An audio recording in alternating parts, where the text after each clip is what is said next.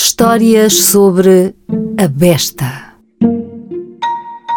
A arma. As outras já são notícia vezes demais. As primeiras bestas chinesas funcionavam de modo muito diferente das que vemos na Europa medieval. O sistema de gatilho, em vez da noz usada pelos europeus, funcionava mais como uma espécie de um trinco. Por outro lado, os arcos usados nas bestas chinesas eram arcos normais, tal e qual como o dos arqueiros.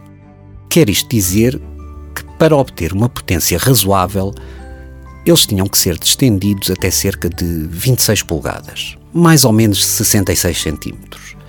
Assim, o gatilho era colocado no fim da coronha.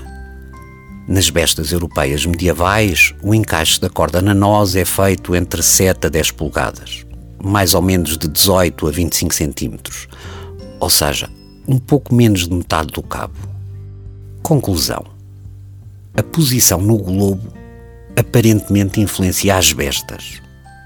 As bestas é que eu não sei. Mas curiosamente, parecem ser iguais em todo o lado.